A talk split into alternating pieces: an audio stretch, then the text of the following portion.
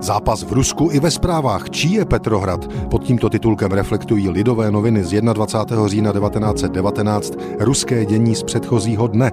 Čteme, že zahraniční jiskrová zpráva oznamuje, že bylo dobyto Petrohradu a Kronštatu.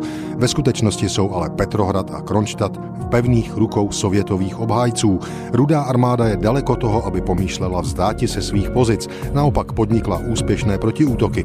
Soukromé zprávy došlé z Finska, ze socialistických kruhů ve Stockholmu Stockholmu popírají výslovně pád Kronštatu a tvrdí, že ofenzíva generála Judeniče byla zastavena. Další článek a jeho titulek. Bolševici vše mobilizují, přiznávají vážnost situace. Citujeme.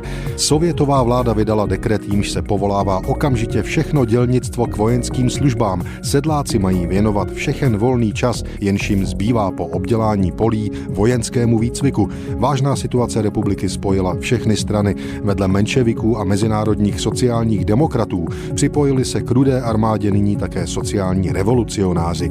Trocký zamýšlí nejen hned a vydatně zesíliti frontu, nýbrž chce také hájiti Petrohrad dům od domu. Moskevská pravda otiskuje provolání Leninovo, vyzývající Rusko k boji proti hrozícímu carismu. Pro další boj nemá rudá armáda dosti střeliva, zvláště pro hrubé dělostřelectvo. Konec citátu ze 100 let starých lidových novin.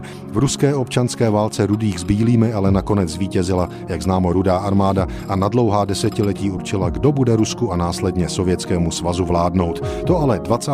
října 1919 novináři ani jejich čtenáři nemohli tušit.